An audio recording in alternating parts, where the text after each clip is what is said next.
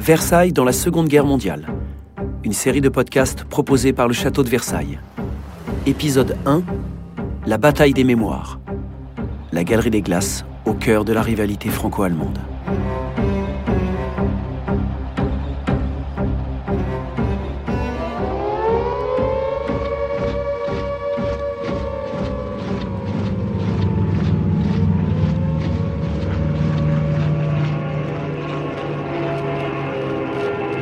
À la fin des années 30, alors que la perspective d'un conflit se rapproche, les autorités françaises ont en mémoire les ravages qui ont frappé nombre de monuments lors de la Première Guerre mondiale.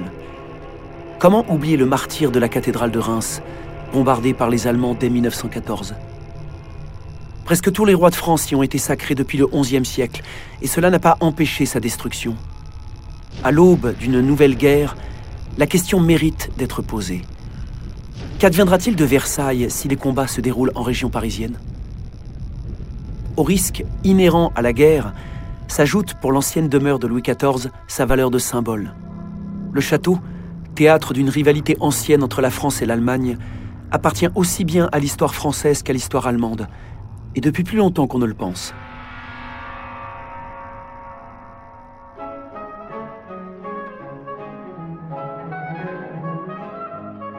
Le château de Versailles, tel qu'il a été voulu par Louis XIV, doit témoigner aux yeux de tous de la puissance du souverain.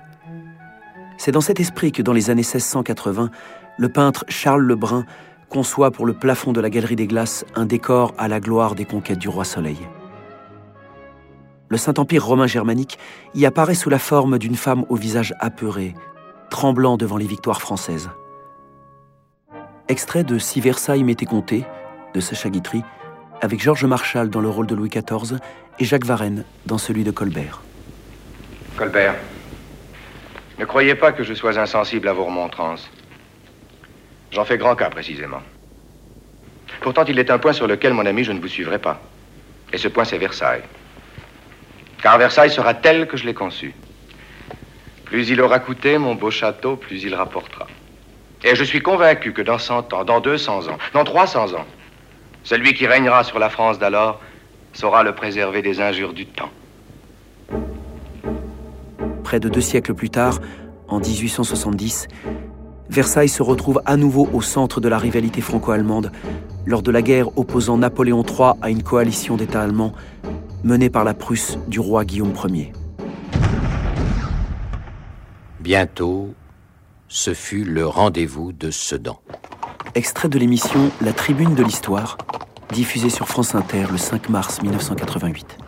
Monsieur de Bismarck, pensez-vous que l'empereur Napoléon soit encore dans la place? Oh non, Votre Altesse Royale, le vieux renard est trop fin pour se laisser prendre au piège. Il a sûrement filé sur Paris. Monsieur le maréchal de Moll, je pense qu'il faut, puisque la fortification résiste encore par endroits, augmenter le feu. Fait prisonnier lors de la bataille de Sedan, Napoléon III rend les armes le 2 septembre 1870. Quelques jours plus tard, les troupes allemandes encerclent Paris et finissent par l'assiéger. La ville de Versailles est elle aussi encerclée, le château occupé. Le commandement allemand prend dès lors ses quartiers à Versailles et la Galerie des Glaces est transformée en hôpital militaire. Présent sur place, le chancelier Otto von Bismarck écrit à sa femme. J'ai éprouvé à plusieurs reprises le désir de me transformer en bombe et d'éclater, rien que pour voir l'édifice s'écrouler en morceaux. Le 18 janvier 1871, c'est pourtant bien à Versailles, dans la Galerie des Glaces, que l'Empire allemand est proclamé. Guillaume Ier devient empereur. Christina Kott, historienne, maître de conférences en civilisation allemande. Il y a trois raisons pour lesquelles le château de Versailles a été choisi comme cadre pour la proclamation de l'Empire allemand. Il y avait déjà une première raison qui était complètement pratique, puisque le quartier général de l'armée prussienne se trouvait à Versailles. Donc les principaux généraux étaient déjà sur place. Et vu l'avancement des combats qui étaient encore en cours, ils ne pouvaient guère s'éloigner de Versailles. Donc ça, c'est la première raison. La deuxième raison était politique, mais politique interne allemande. puisque situé en dehors du territoire allemand, Versailles représentait un lieu neutre et permettait d'éviter des jalousies ou des rivalités entre les princes allemands. La troisième raison est bien sûr euh, hautement symbolique, puisque en choisissant l'ancien palais de Louis XIV, le sacre de l'empereur d'Allemagne était censé incarner le triomphe, certes tardif, sur la politique allemande du roi Soleil. À la fin de la Première Guerre mondiale, c'est cette même galerie des glaces que les Alliés choisissent pour la signature du traité de paix qui met un terme définitif aux hostilités. Nous sommes le 28 juin 1919. La salle est bondée. Les plénipotentiaires allemands, Hermann Müller et Johannes Bell, y entrent les derniers. Ultime humiliation imposée aux vaincus. C'est Pierre de Nolac, le conservateur de Versailles, qui est chargé de les conduire jusque dans la galerie des glaces. Je pris la tête du petit cortège et l'acheminai par des salons qu'on dut trouver interminables à l'escalier de marbre où les gardes républicains faisaient la haie sur les marches. Je n'oublierai jamais l'ordre donné à notre approche et répété de salle en salle à mesure que nous avancions, et le bruit que fait l'acier en rentrant au fourreau. C'était pour quelques instants encore l'ennemi qui passait et le vaincu. Et je voyais dans les yeux d'Hermann Müller se former des larmes qu'il ne pouvait dissimuler. Clémenceau a signé le dernier, après que naturellement les Allemands avaient signé. Il y a eu certainement une gêne dans l'assistance de voir l'air déconfit, l'air déçu, l'air navré de ces deux Allemands, qui venaient signer, enregistrer cette défaite formidable de leur pays. In Versailles, da saß uns ein Mann gegenüber, der alte Clémenceau. À Versailles, il y avait un homme en face de nous, le vieux Clémenceau. Jamais je n'oublierai ce jour terrible de Versailles, où notre destin politique, notre misère morale et notre pire déchéance commencèrent. La dernière raison de la conclusion malheureuse de la guerre, cela ne fut pas la défaillance de l'armée allemande et du peuple allemand, mais l'absence d'un homme d'État exceptionnel. Aucun peuple ne peut longtemps résister s'il n'a pas à sa tête un vrai guide. Mondialement médiatisée, la mise en scène est vécue comme une revanche par les Français qui se réapproprient leur symbole. Le château a retrouvé son honneur. Claire Bonnotte-Kellil, collaboratrice scientifique au château de Versailles et spécialiste de l'histoire du château pendant la Seconde Guerre mondiale. Alors dans l'entre-deux-guerres, on, diffuse un certain nombre de cartes postales représentant le bureau sur lequel a été signé le, traité mettant fin à la Première Guerre mondiale, trônant euh, dans la Galerie des Glaces. Et la, légende de ces cartes postales est très claire, puisqu'elle dit, pour faire simple, voici euh, le lieu où le roi de Prusse s'est fait proclamer empereur d'Allemagne le 18 janvier 1871 et où les Alliés ont plus tard consacré euh, la déchéance de, cette nation. Donc le, le discours est excessivement nationaliste.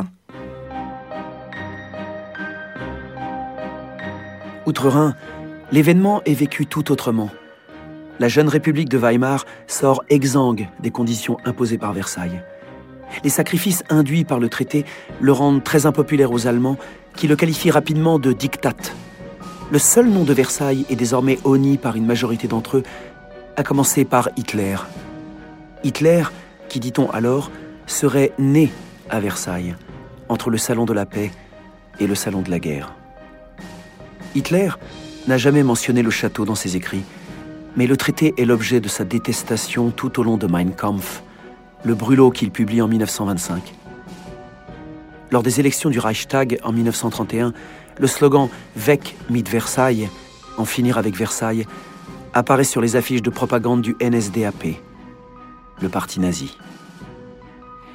L'image de Versailles euh, au sein de la population allemande est évidemment beaucoup plus complexe. Christina Kott. Ce qu'on peut dire, c'est que depuis toujours, il y a eu une sorte de dissociation entre le lieu en tant que monument artistique, son architecture, ses jardins, etc., qui sont devenus des modèles esthétiques euh, admirés et imités par les princes allemands, et de l'autre côté sa signification politique, à commencer par les guerres de Louis XIV et jusqu'à la signature du traité de Versailles, et avec comme une sorte de parenthèse la proclamation de l'Empire allemand euh, dans, la, dans la galerie des glaces.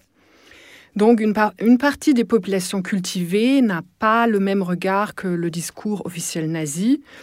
Et par exemple, euh, euh, il y a des universitaires, il y a l'aristocratie, et aussi c'est une question de génération, puisque les plus jeunes sont sûrement plus sensibles aux idées nazies que les anciennes générations. Donc il y a quand même un décalage entre la perception nazie et celle euh, des couches cultivées euh, de la population allemande qui a voyagé, qui s'intéresse au château pour des raisons culturelles et esthétiques.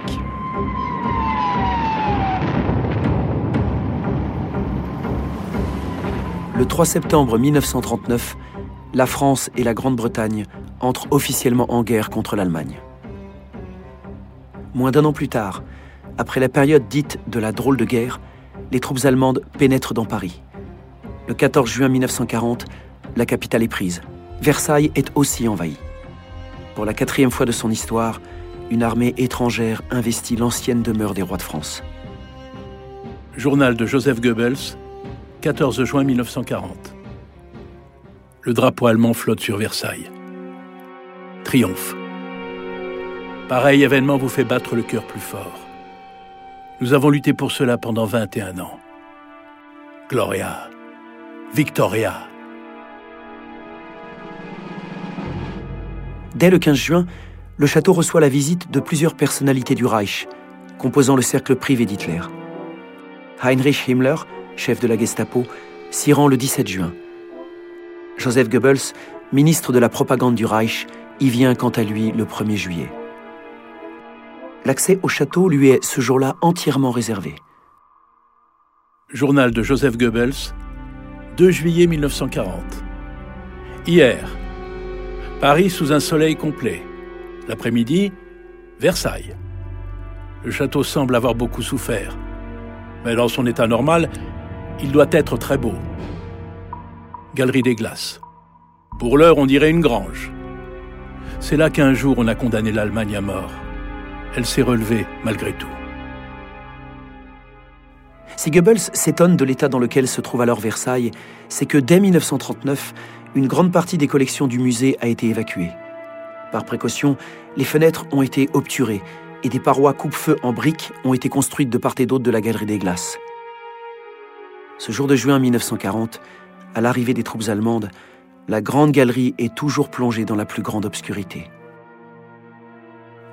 Les dignitaires nazis ne sont pas les seuls à visiter le château. Il y a des foules de soldats allemands qui se pressent aussi à Versailles. Il faut dire que c'est un véritable pèlerinage. Ils s'y prennent en photo. Euh, les photos sont envoyées aux familles comme s'ils faisaient un voyage. Parce que ce qu'il faut savoir, c'est que la France, c'est le pays où le soldat allemand se repose, où il s'amuse, il va dans les cabarets, il va dans les théâtres, il mange bien. Et il se rend aussi à Versailles, qui fait partie de son parcours de touriste euh, d'un autre genre. Il y a même euh, des guides édités exprès pour les soldats où ils peuvent se renseigner sur les monuments à visiter, dont Versailles. Mais une fois arrivé à Versailles, quelle déception, puisque le château ne correspond pas à, l'image euh, qu'ils en avaient gardée euh, à partir de livres euh, et de, de ces guides puisque le château a été altéré à cause des euh, protections, euh, les objets ont été évacués, le grand canal a été vidé de son eau. Donc euh, il y a une déception que les soldats éprouvent lorsqu'ils visitent le château. Et Hitler dans tout cela? Au lendemain de l'armistice, le Führer se rend à Paris qu'il découvre au pas de charge lors d'une visite de quelques heures. Mais étrangement, il ne fait pas le déplacement à Versailles. S'il n'y vient manifestement pas en juin 1940, ni plus tard d'ailleurs, c'est peut-être pour une raison bien précise. Beaucoup suspectent en effet à l'époque qu'Hitler envisage, en cas de victoire, d'organiser la signature d'un nouveau traité de paix dans la Galerie des Glaces. Le mauvais état du château, s'il renforce sans doute l'orgueil des Allemands, le rend inapte à un quelconque usage diplomatique. Durant l'été, les autorités d'occupation exigent donc la remise en état du palais et de ses jardins. il y a eu d'autres visiteurs en uniforme qui viennent à Versailles. En fait, il s'agit d'historiens de l'art et de conservateurs du patrimoine qui font partie d'un service intégré euh, à l'administration militaire allemande qui s'appelle le Kunstschutz, ce qui veut dire euh, euh, service chargé de la préservation du patrimoine artistique. Donc ce sont des gens qui sont issus des couches cultivées de la société allemande et qui sont enrôlés dans l'armée pour s'occuper euh, du patrimoine des pays occupés. Et évidemment, ils vont s'intéresser au château de Versailles. Ils feront des visites, euh, des inspections à Versailles. Et euh, lors d'une de ces visites, le responsable pour l'île de France constate donc l'état pitoyable du château. Il en parle à son supérieur, qui est le comte Franz Wolf Metternich, et euh, donc il lui dit euh, le château ne correspond pas à l'image euh, que les soldats allemands se font de, ce lieu de mémoire allemand. Donc il faut vite le remettre en état. L'architecte en chef du château, Patrice Bonnet, informé des désidérata allemands, note les informations communiquées par l'occupant. Le maréchal Göring veut faire défiler l'armée allemande dans les grands appartements royaux dans la galerie des glaces ainsi que sur la terrasse, où devront reparaître les eaux du Grand Canal. Alors, il, semble que le, château de Versailles soit le, monument auquel les, Allemands prêtent euh, le plus d'attention, et cela euh, dès l'été 1940. Claire Bonnotte-Kellil. Ils vont pousser à sa restauration, qu'ils exigent la plus rapide possible, ce qui n'est d'ailleurs pas véritablement envisageable dans, le contexte. En, tous les cas, tout cela conduit la, propagande allemande à prétendre que le Reich est à l'origine euh, de la remise en état du château de Versailles, outrageusement euh, défiguré par les, mesures de défense passive initiées en 1939 par les Français pour protéger euh, le monument à la veille du conflit.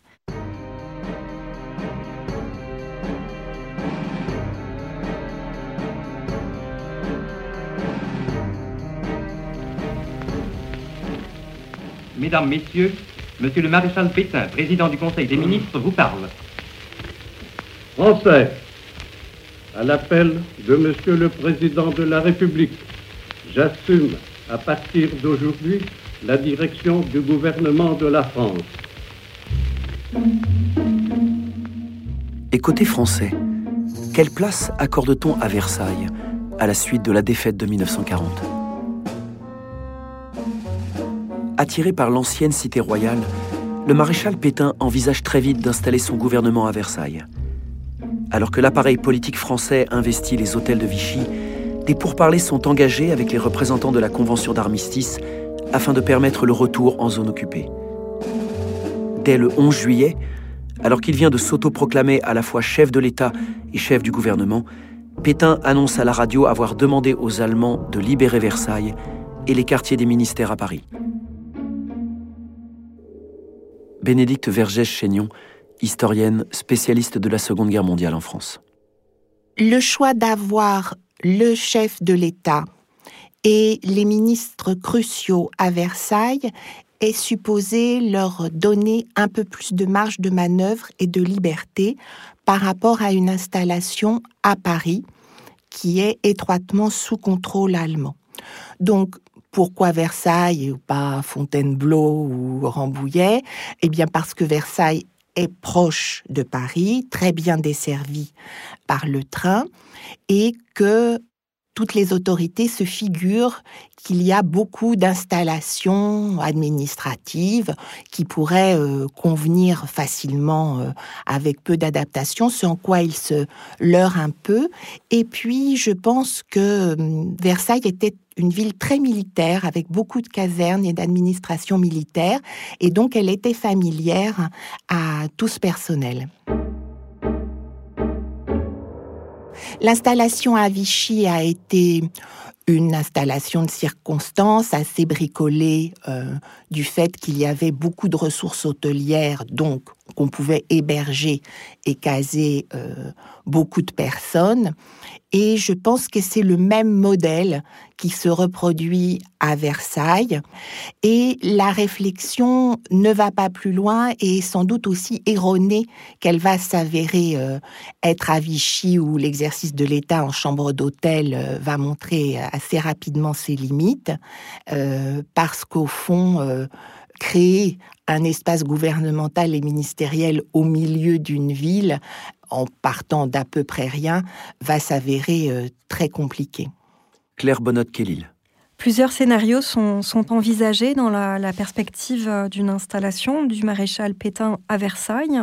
La première des options, euh, c'est de l'installer au sein du château, mais ça s'avère très vite inenvisageable au Grand Trianon, mais euh, la chose paraît aussi euh, assez difficile d'un point de vue euh, logistique, ou dans des, bâtiments, dans des bâtiments périphériques.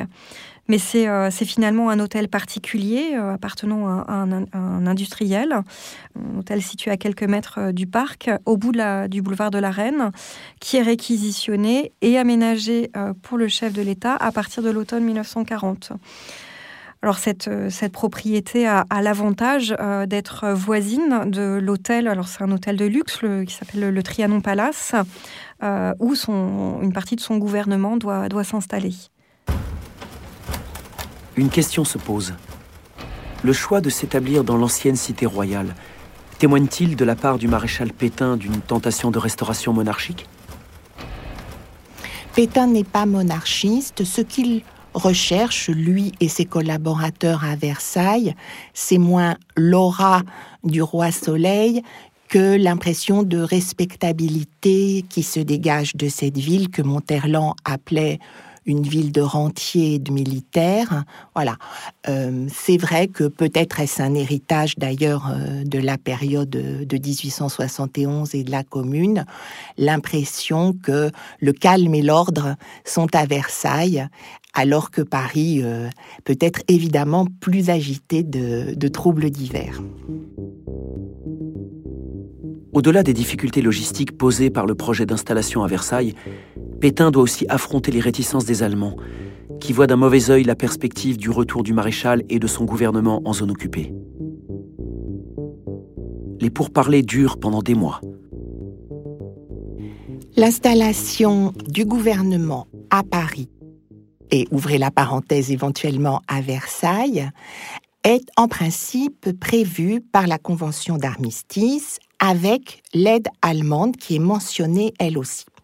Donc, des négociations s'engagent, enfin je dirais surtout côté français, car euh, les Allemands reçoivent les demandes françaises de façon très passive et pour gagner du temps, euh, demande d'abord un projet rédigé euh, par les ministères français qui s'exécute et remettent ce projet à la fin du mois d'août 1940. Or, ce projet, eh bien, il est pour le moins gourmand, euh, presque inattendu dans ses exigences, puisque les Français envisagent donc une mini-zone libre à Versailles et aux alentours, mais aussi euh, des voies de communication, c'est-à-dire chemin de fer et routes réservées entre Paris et Versailles et entre Paris, Versailles et la zone libre, euh, qu'ils euh, veulent avoir un aérodrome à leur disposition. Ils veulent avoir aussi des communications radio, téléphoniques et télégraphiques libres. Et puis, on y ajoute presque une cinquantaine de sites euh, ministériels et publics dans Paris, et puis euh, la possibilité pour les fonctionnaires et les officiers français de circuler librement en zone occupée et de la zone occupée à la zone libre. Enfin, la liste est très longue, on y ajoutera un copieux, copieux euh, service d'ordre fortement armés à Versailles. Donc, euh, autant dire que c'est battre en brèche une grande partie des dispositions de l'occupation, puisque c'est normalement l'administration militaire allemande qui a l'autorité sur Paris et la zone occupée. Les pouvoirs publics français n'y sont que tolérés on est très frappés, nous qui connaissons euh, euh, la suite, de enfin, cette liste qui paraît tellement illusoire et impossible à accepter euh, par les Allemands. Et au fond, d'ailleurs, elle, ne sera pas acceptée par les Allemands.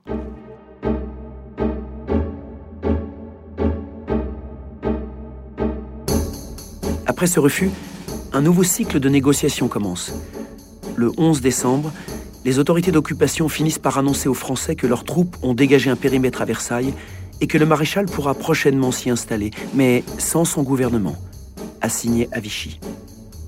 Tout va alors se jouer en quelques jours, car le 13 décembre, Pierre Laval, le numéro 2 du gouvernement, transmet à Pétain, de la part des Allemands, une invitation pour le retour à Paris des cendres de l'Aiglon, le fils de Napoléon Ier, mort à Vienne en 1832. La cérémonie doit se tenir aux Invalides, à Paris. Le maréchal pressent un piège. Il est vrai que le maréchal Pétain trouve que Laval s'est arrogé euh, ces négociations et le lui reproche. Son entourage a l'impression que Laval cherche à le manipuler avec l'aide des Allemands ils en déduisent que cette invitation au retour des cendres de l'Aiglon aux Invalides est une manœuvre pour attirer le maréchal Pétain à Paris avec très peu de ses collaborateurs et aucun ministre, et de l'installer peut-être alors à, à Versailles pour le garder sous leurs yeux, euh, voilà, d'où le refus de Pétain de venir aux Invalides puis d'envisager une installation à, Versailles. Et au fond, à partir de la mi-décembre 1940, le projet versaillais n'est pas supprimé, mais il s'endort euh, dans une non-décision. Allocution radiodiffusée du maréchal Pétain, 19 novembre 1942. Français, des officiers généraux au service d'une puissance étrangère ont refusé d'obéir à mes ordres. Généraux, officiers, sous-officiers et soldats de l'armée d'Afrique, n'obéissez pas à ces chefs indignes. Je vous réitère l'ordre de résister à l'agression anglo-saxonne. Le débarquement des Alliés en Afrique du Nord au début du mois de novembre 1942 marque un tournant dans les relations franco-allemandes durant la guerre. Par ricochet, ces bouleversements politiques remettent le projet d'installation à Versailles à l'ordre du jour. Lettre d'Hitler au maréchal Pétain, 11 novembre 1942. Je m'étais prononcé dans un premier temps contre le transfert du gouvernement à Versailles, uniquement parce que je craignais que la propagande ennemie n'eût de cesse de prétendre que vous, monsieur le maréchal et votre gouvernement, aviez été privés de toute liberté et que, par conséquent, vous n'étiez plus en mesure, dans ces conditions, de vous consacrer à votre tâche. La raison du maintien du siège du gouvernement à Vichy vient de disparaître. Si cette perspective réjouit les milieux collaborationnistes, Pétain renonce à ce projet. Après l'invasion de la zone libre par la Wehrmacht, les principales administrations centrales ont pourtant regagné la capitale et les ministres font désormais la navette entre Paris et Vichy, qui n'est plus que le siège symbolique du pouvoir. C'est à ce moment-là que Pétain décide de s'accrocher à ce siège symbolique du pouvoir à Vichy. Lorsque plus tard, le chancelier euh, allemand Hitler va lui faire quelques offres d'ouverture en lui proposant effectivement de venir euh, s'installer ou séjourner à Versailles, Pétain va refuser, il tient absolument à rester à Vichy pour y incarner le siège du pouvoir, comme si c'était les vestiges de la souveraineté française qui étaient ainsi préservés.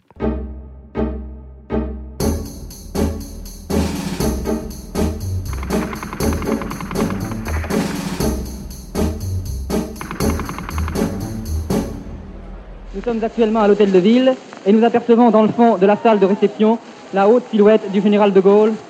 Vous ne pouvez pas entendre et vous ne pouvez pas vous figurer quelles sont les ovations qui ont salué l'arrivée du général à Paris. Hommes et femmes qui sommes ici, qui sommes ici chez nous, dans Paris, levés, debout, pour se libérer et qui a su le faire de ses mains, il y a là des minutes, nous le sentons tous, qui dépassent chacune de nos pauvres vies. Paris, Paris outragé, Paris brisé, Paris martyrisé, mais Paris libéré.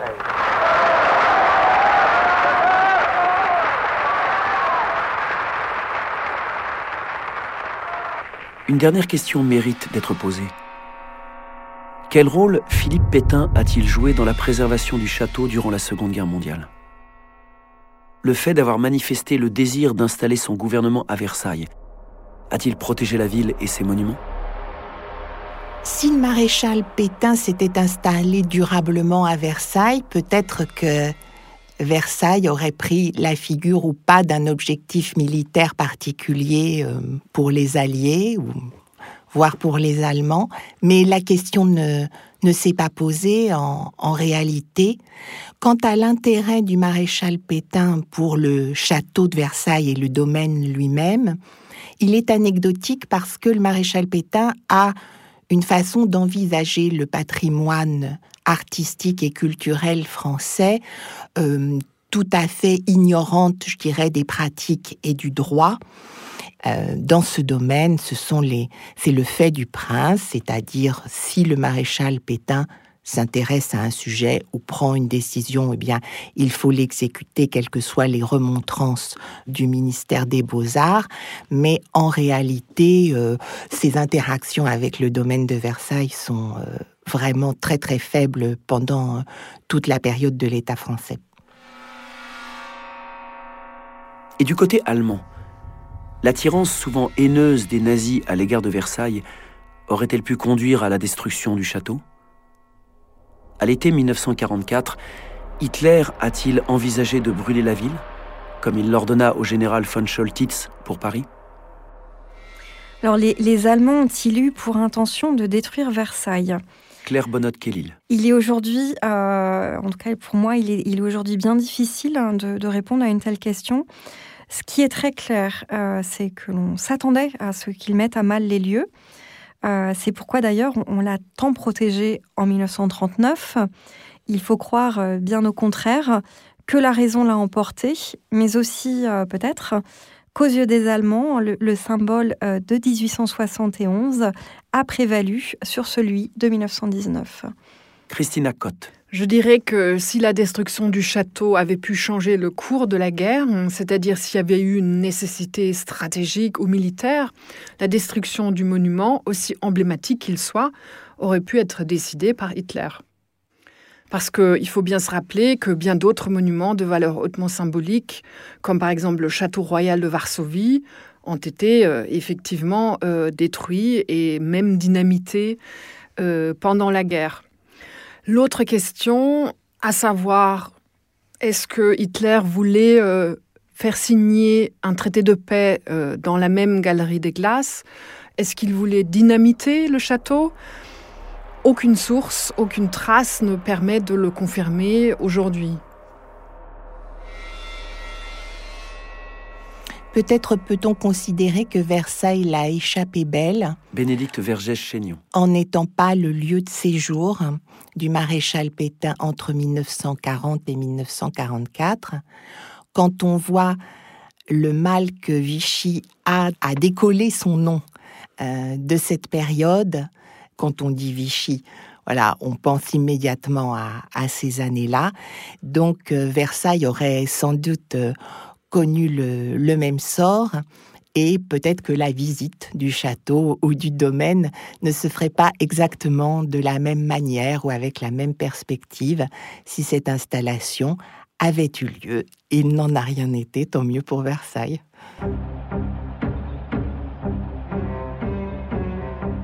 Versailles dans la Seconde Guerre mondiale. une série de podcasts proposés par le Château de Versailles, produite par Narrative et Nova Pista, sur une idée de Nejma Zegaoula, chef de projet audiovisuel au Château de Versailles, et Claire Bonnotte-Kellil, collaboratrice scientifique au Château de Versailles. Écriture et réalisation Jean Dubrel, récit interprété par Guillaume Marquet, lecture des archives Daniel Königsberg, montage, musique et design sonore Thierry Berthomeux, archives sonores INA. Avec la participation de Claire Bonnotte-Kellil, Christina Cotte et Bénédicte Vergès-Chénion. Production Laurence Bagot et Thierry Berthomeux.